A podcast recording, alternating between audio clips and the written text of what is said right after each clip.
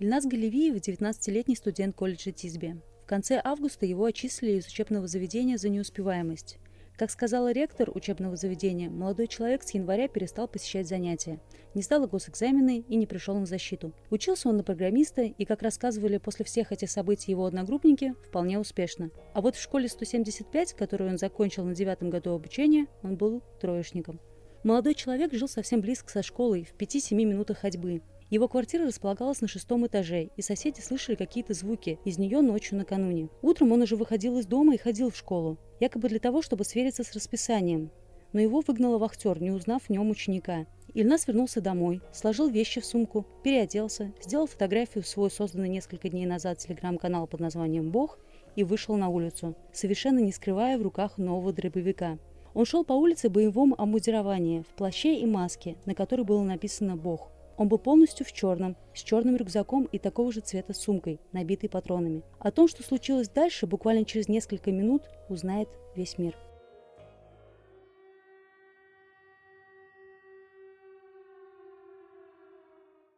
То, что вы сейчас услышите, попытка Дель восстановить события того страшного утра.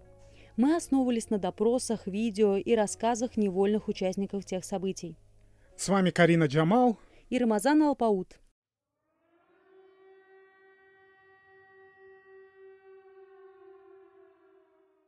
Спустя несколько дней после трагедии журналисты поминутно восстановили хронологию тех событий, опираясь на слитые все части допросов, видео с камер, которых, как оказалось в Казани, столько, что можно почти полностью отследить все пять минут похода стрелка до школы. После того, как Ильнас Галявиев помахал прохожим у учебного заведения, он зашел во двор, поднялся по лестнице, увидел стоящую там школьницу и несколько раз выстрелил в нее. Он промахнулся, и она смогла спастись. После на шум пришел работник школы Муланур Мустафин. Он муж бывшей классной руководительницы «Стрелка». Мужчина спросил Ильназа, что тот делает тут. А поняв, что в руках у него оружие, хотел остановить, но тот выстрелил в него через проходную дверь. Вахтерша, которая выполняла роль охранника в этой школе, увидела все это и нажала на тревожную кнопку. В этот момент преступник перезарядил оружие, вернулся и выстрелил Мустафина еще раз, на этот раз в голову. Как потом расскажет дочь мужчины, он промахнулся, и это позволило ее отцу выжить. Тревожная кнопка уже сработала. Экстренные службы были оповещены, а директор школы успела дать в системе громкой связи в школе сообщение, чтобы все закрыли классы. Немедленно все по кабинетам. Коллеги, в школе нападение. Закрыть кабинеты. Все учителя школы сделали это. Открытыми, как мы уже теперь знаем, остались только два. Восьмой А и кабинет, где была учительница английского языка Эльвира Игнатьева. Ильнас Галевиев, как он сам вспоминает, в коридоре встретил незнакомую ему учительницу лет 50. Он выстрелил в нее и убил. Это была Венера Айзатова. Издание «Казанфест» цитирует показания стрелка. Далее в коридоре я встретил ранее незнакомую мне девушку-школьницу и попытался выстрелить ей в грудь. Я хотел ее убить, нажав на спусковой крючок. Но выстрела не произошло ввиду отсутствия патронов, и в это время девушке удалось убежать живой от меня. После он установил бомбу на первом этаже у кабинета начальной школы и взорвал ее. К счастью, никто не пострадал. Уважаемые коллеги, дети из коридоров в кабинеты, закрываемся, не открываем дверь никому. Просьба сохранять спокойствие. Снова сказала директор Амина Валеева. Она и ее заместители, которые в тот момент были в ее кабинете на первом этаже, звонили в полицию, просили быстрее приехать. Учителя в этот момент стали писать сообщения в свой чат в WhatsApp, рассказывая об опасности, что бродит в коридорах. К этому моменту Ильназ поднялся на второй этаж. Он ходил по кабинетам и стучался. Дети были вместе с учителями. Их спрятали под партой и увели от окна. Стрелок представлялся сотрудником полиции, но ему так никто и не открыл. В это время директор, поняв, что преступник на втором, а не на первом этаже, вышла в коридор и встретила там сотрудников Росгвардии.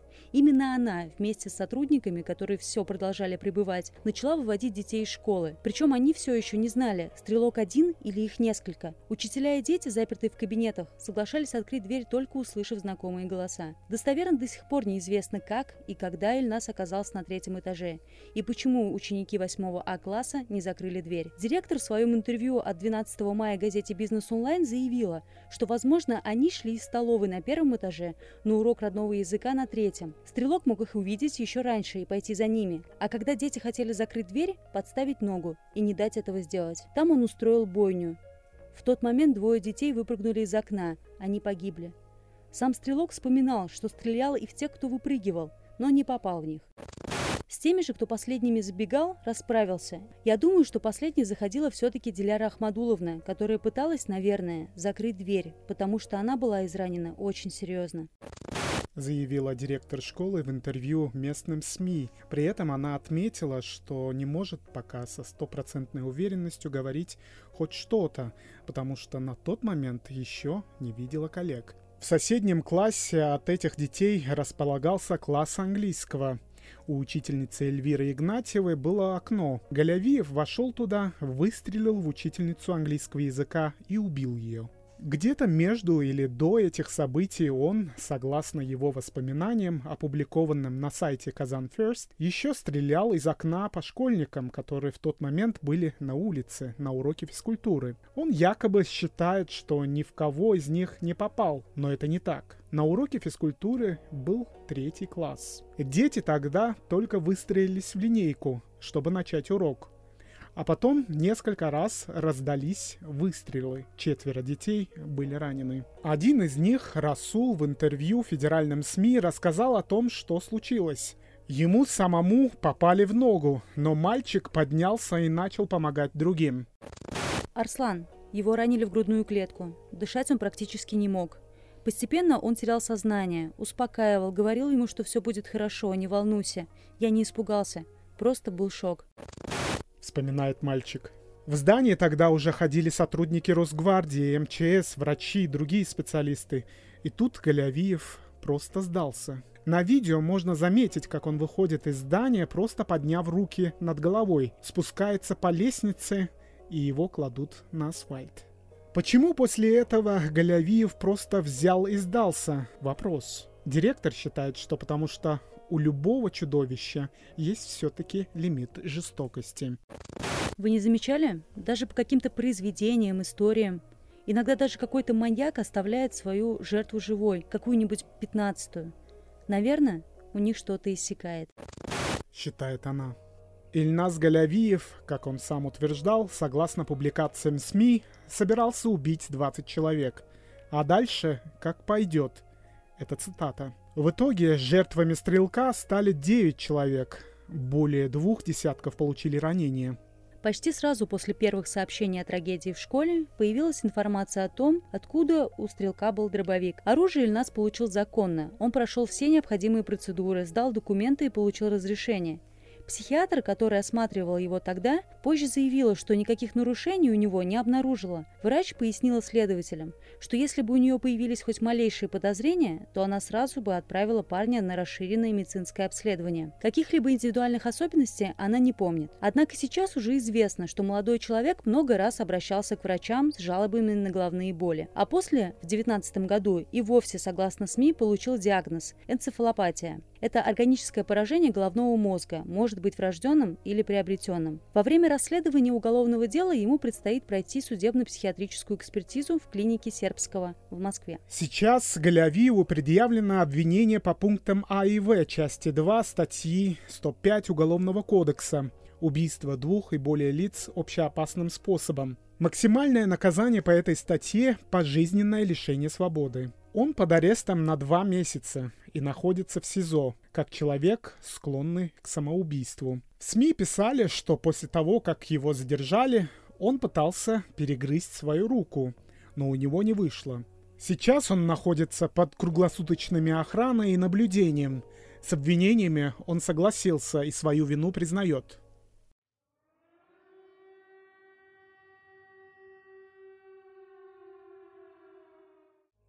Ректор Тисби Нелла Прус 14 мая заявила, что несколько месяцев назад Галевиев предлагал одному из сокурсников вступить в секту, а еще чуть позже, в тот же день, Следственный комитет возобновил работу по ранее закрытому делу о самоубийстве 17-летнего студента колледжа, в котором учился Ильнас Галевиев. С просьбой проверить, есть ли связь между самоубийством студента и стрельбой в школе, в СК обратилась мать погибшего Наталья Андреева. Андреева в интервью рассказала, что ее сын Даниил совершил самоубийство 10 мая 2020 года, за год и один день до стрельбы. Он учился в колледже Тисби на курс младше Галевиева. За несколько месяцев до самоубийства у Даниила уже были две попытки суицида. После этого его положили в психиатрическую больницу, где он провел месяц. В начале 20-го он отказался возвращаться в колледж, после чего сначала перевелся на заочное отделение, а затем и вовсе отчислился. Андреева рассказала Интерфаксу, что последние месяцы жизни поведение ее сына изменилось. Он отдалился от родных, начал одеваться в черное и проявлял агрессию. Он стал очень агрессивным, одевался в черную одежду, носил маску и капюшон, говорил, что он бог, и резко оттолкнул семью. Перестал называть отчима отцом и стал называть Максимом, хотя с детства называл его папой. Когда я увидела этого, Галевиева, и то, что он говорил, я увидела своего ребенка. Он говорил те же слова, что и мой сын. Заявила мать парня. В Тисби же считают, что молодые люди были слишком разными и, по их информации, не были знакомы друг с другом. Такие трагедии в России случаются не так редко, как принято считать. За последние несколько лет только в Поволжье известно о трех случаях. Мотив – вот что пытаются узнать сейчас все. Здесь до сих пор не все так однозначно из-за психического состояния Ильназа Галявиева. В его телеграм-канале, который в тот же день заблокировала администрация мессенджера, он написал, что считает себя богом, и он должен истребить биомусор. Это цитата. После задержания агрессивный и окровавленный стрелок, привязанный к скамейке, уже в отделе полиции кричит, что он просто осознал, что он бог. Это цитата. «Я родился богом. Просто осознал я это. Не сразу. Месяца два назад. А летом у меня начал пробуждаться монстр. Я начал ненавидеть всех конкретно. Я всегда всех ненавидел.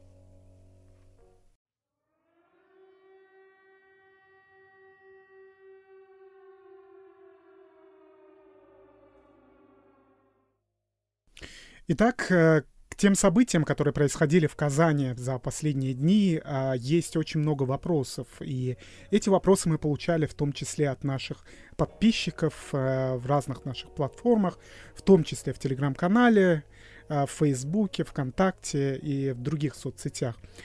А, собственно, первый вопрос, который очень часто звучал в эти дни, почему психологическая экспертиза не в Казани, а в Москве?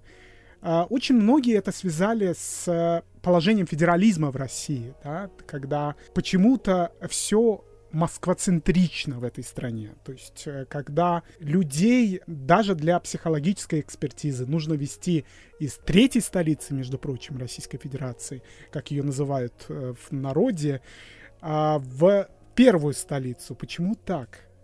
Но это действительно довольно странная ситуация. И я читала в одном из местных СМИ о том, что это связано с, с самим э, событием и тем, насколько оно резонансное. Что если в регионе происходит что-то настолько крупное, настолько волнующее всех не только на территории нашей страны, но и за рубежом, то нужно перевести и человека, который это совершил в данном случае, и пострадавших, раненых людей – их же тоже отвезли в Москву, и это тоже выглядит немного странно. А власти в Казани и в Татарстане часто заявляют, что местная медицина ничем не хуже московской, что можно устраивать э, медицинский туризм в Казани. Об этом а, как-то говорил мэр Казани Ильсур Медшин.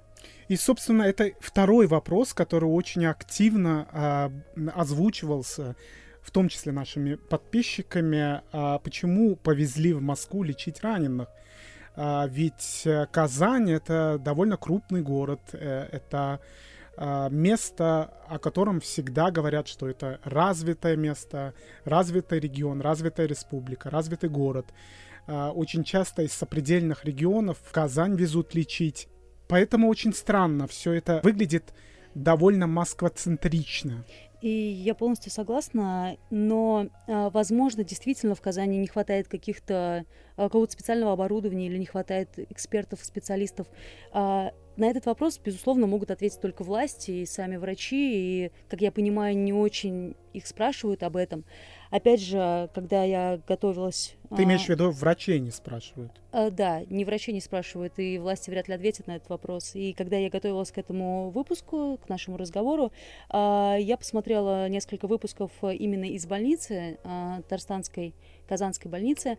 Вот, а, врачи рассказывают, что у них как бы все в порядке, у них есть э, и ресурсы, и возможности для того, чтобы позаботиться о раненых. При этом действительно почему-то детей, которые э, серьезнее пострадали, чем те, которые остались сейчас в Казани, их увозят в Москву. Это правда очень странно.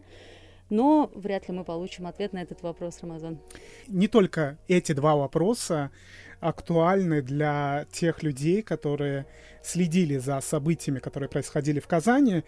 А, есть еще такой а, скажем так, довольно политический вопрос, да, почему Владимир Путин, президент Российской Федерации, не прилетел в Казань. И в этой связи мы брали интервью у известного российского политолога Дмитрия Орешкина, который высказал свою точку зрения по этому поводу. А, в частности, он сказал, что все это связано с вертикалью власти, что не барское это дело, ездить по каким-то регионам, э, выражать соболезнования. Я, я добавлю, что сам лично Владимир Путин выразил соболезнования не через уста своего пресс-секретаря, а сам лично спустя почти двое суток э, после событий. И этот вопрос, э, в общем-то, витал в воздухе. Почему президент России а, ничего не говорит по поводу того, что случилось, э, лично не выступает по этому поводу. Я напомню, а, с, сразу после этих событий а, устами своего пресс-секретаря президент России высказался довольно сухо. И вот мы опросили российского политолога. Может быть, в этом был какой-то политический смысл, то, что он вот каким-то образом это, это была какая-то коммуникация а, с местной властью или что это было. А, в результате а, политолог нам рассказал, что в этом нет никакого смысла, а, кроме как, а, а, скажем так, он объяснил это вертикалью, особенностями российской системы власти и а, говорил о вертикали власти. То есть не барское это дело ездить в э, регион и как-то там участвовать в каких-то а, таких мероприятиях. Ну, я тоже знакомилась с этим интервью, читала его. Мне показалось э, вполне себе объяснимым то, что Путин последний год из-за пандемии не появляется на каких-то крупных публичных мероприятиях, и я не знаю, насколько это правда, но вот СМИ писали перед э, обращением его к федеральному собранию о том, что якобы все, кто был там, они прошли какой-то карантин или получили э, сертификат о вакцинации. Да, и... кстати, Орешкин так и да, говорит, да, да. что он что э, господин президент, э, вероятно, сидел в бункере, как э, обычно сейчас э, принято э, шутить в России по поводу того, что президент Путин не часто появляется на публике. Да, поэтому приехать в Казань и встретиться там с семьями погибших и пострадавших, приехать к школе, наверное, сейчас для первого лица государства слишком опасно из-за э, пандемии. Опять же, непонятно, насколько это правда, но есть только предположения, и они вот такие. Другой вопрос, который активно обсуждался последнее время, это почему не было охраны в школе, и, как оказалось, в школах не только Татарстана, Казани, но и всей России проблема охраны – это довольно серьезная задача, которую почему-то решают родители школьников и администрация школы. В тот день, когда случилась трагедия, довольно быстро появились первые сообщения и попытки ответить на вопрос, почему так произошло. Так, например, директор э, частного охранного предприятия, который работал в этой школе до этого, три года назад, сказал, что школа просто, именно вот эта гимназия 175, просто перестала платить. Он не мог понять, почему так происходит, и он обратился в суд, прекратил работу, собственно, в школе, обратился в суд, выиграл деньги и ушел из школы. Больше его сотрудники не работали там. И чуть позже появились сообщения от а, администрации школы. Они сказали, что кажется, до 8 июня прошлого года а в школе охрана была. Другая частное охранное предприятие, но случилась пандемия, охранять было некого, и а, с компанией разорвали договор. Когда дети же вернулись в школу, оказалось, что они просят уже не 40 тысяч рублей, как просили до этого в месяц за охрану, а 47. Но вопрос э, безопасности охраны в школах, и не только в школах, это не только вопрос э, наличия или отсутствия ЧОПов. Это еще вопрос камер. Э, наша любимая тема, мы недавно освещали довольно подробно то, как Казань и в целом Татарстан оснащают э, разного рода камерами наружного наблюдения, в том числе с функцией распознавания лиц. Компания Hikvision, это китайская компания, она очень э, активно э, участвует э, в оснащении Татарстана камерами наружного наблюдения, в том числе с функцией распознавания лиц. А, и если посмотреть предысторию этой компании, то некоторыми демократическими странами она внесена в черный список. Знаете за что? За то, что подобные камеры она поставляет э, в регион Синьцзянь, это Восточный Туркестан, э, где китайское правительство проводит э, массовые репрессии. Э, миллионы людей оказывается, э, как характеризует э, некоторые страны в концлагерях. Города настолько оснащены камерами, в том числе с функцией распознавания лиц, и не только э, этими приборами, э, что э, людям невозможно просто так передвигаться, их легко э, находят, ловят и так далее. То есть даже э, в, э, вход в свой подъезд, в свой двор, э, это все делается через какие-то цифровые инструменты. Дело в том, что э, все эти действия Китая в, в отношении коренных народов Синьцзяня очень активно критикуется, в том числе в рамках ООН, в том числе э, разными правительствами демократических государств, прежде всего западных стран. И Россия в этом смысле находится среди стран адвокатов э, политики Китая, потому что Китай-то говорит о том, что никаких репрессий нет, э, что то, что называется некоторыми странами концлагерями, а, является, по версии китайского правительства, лагерями для перевоспитания или э, профессиональной переподготовки людей. И возвращаясь к казанским событиям, и вот э, компания, которая помогает совершать вот эти вот действия, которые характеризуются, например, Human Rights Watch, а, как э, преступление против человечности, а, вот эта компания, она а, на 60% а, оснащает, поставляет камеры наружного наблюдения в Татарстане. А, знаешь, я последние дни много всего читала в соцсетях, того, что пишут люди, как они реагируют на эту ситуацию. И вот если встать на сторону э, обычного человека и подумать о том, что есть такие средства, которые могут фиксировать настолько много и настолько э, четко э, передвижение людей в том числе, я думаю, что какая-то часть людей может э, встать на сторону и поддержать вот такие технологии, сказать, что вот если бы они были у нас, никакого бы Ильназа Галевиева бы не случилось. И, и его бы забрали еще на тот Э, на той стадии, когда он там, не знаю, покупал оружие, например. И опять же, э, читал еще одно мнение о том, что а, вот мы много говорим про камеры наблюдения, о том, что он попал там на десятки камер, пока шел от дома до школы, но при этом эти камеры, как утверждают люди, которые об этом пишут, они ведь фиксируют и потом позволяют просто раскрыть преступление, но никак не э, ставятся для того, чтобы их предотвращать. Ну, по крайней мере, э, в описании системы «Безопасный город», так называется система, в рамках которой оснащают город э, такими камерами, в том числе камерами э, с функцией распознавания лиц, э, там говорится в том числе о том, что э, эти камеры нужны для того, чтобы э, предотвратить разного рода преступления, в том числе такого рода преступления, в том числе терро- террористические акты и так далее. И в этой связи э, очень интересен контраст о том, что э, мы знаем, что в этом году проходили массовые э, акции протеста по всей России, и СМИ сообщали как раз о том, что э, людей, которые участвовали в этих протестах, очень активно ловили при помощи камер наружного наблюдения, в том числе с функцией распознавания лиц. То есть э, людей не задерживали во время акции, а потом постфактум приходили и задерживали.